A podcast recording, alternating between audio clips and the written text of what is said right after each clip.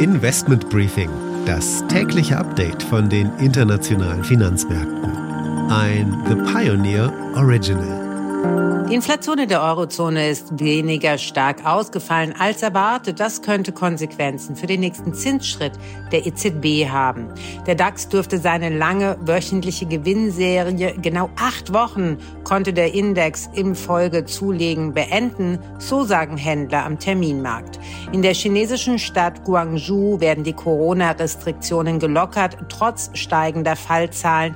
Das könnte schon die erste Auswirkung der Proteste sein.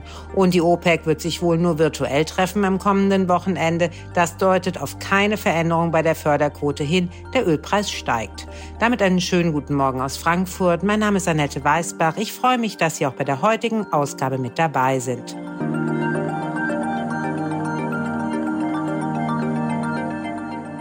Der Blick auf die heutigen Themen. Wir schauen auf die Inflation, die ist zurückgegangen in der Eurozone auf 10 Prozent. Die niedrigeren Energiepreise sind der Hauptgrund. Wie der Ausblick ist, werden wir auch beleuchten. In einem zweiten Teil des Interviews mit dem Chief Investment Officer der DWS, Björn Jesch, schaue ich unter anderem auf China. Anschließend schaut Anne Schwed von der Wall Street nochmal detailliert auf die Kryptomärkte. Hier schauen wir heute mal etwas ausführlicher auf die Frage, ob Krypto tot ist oder ob es nach den ganzen Insolvenzen noch Hoffnungen für den Kryptomarkt gibt. Außerdem ist die gute Laune an die Wall Street zurückgekehrt. Grund sind neue Aussagen der Notenbank.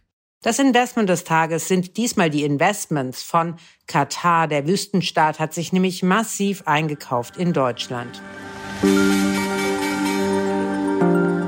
Das sind die Themen heute. Die komplette Ausgabe hören Sie als Teil unserer Pionierfamilie. Alle Informationen dazu finden Sie online unter thepioneer.de. Ich hoffe natürlich, wir hören uns schon bald in aller Ausführlichkeit wieder.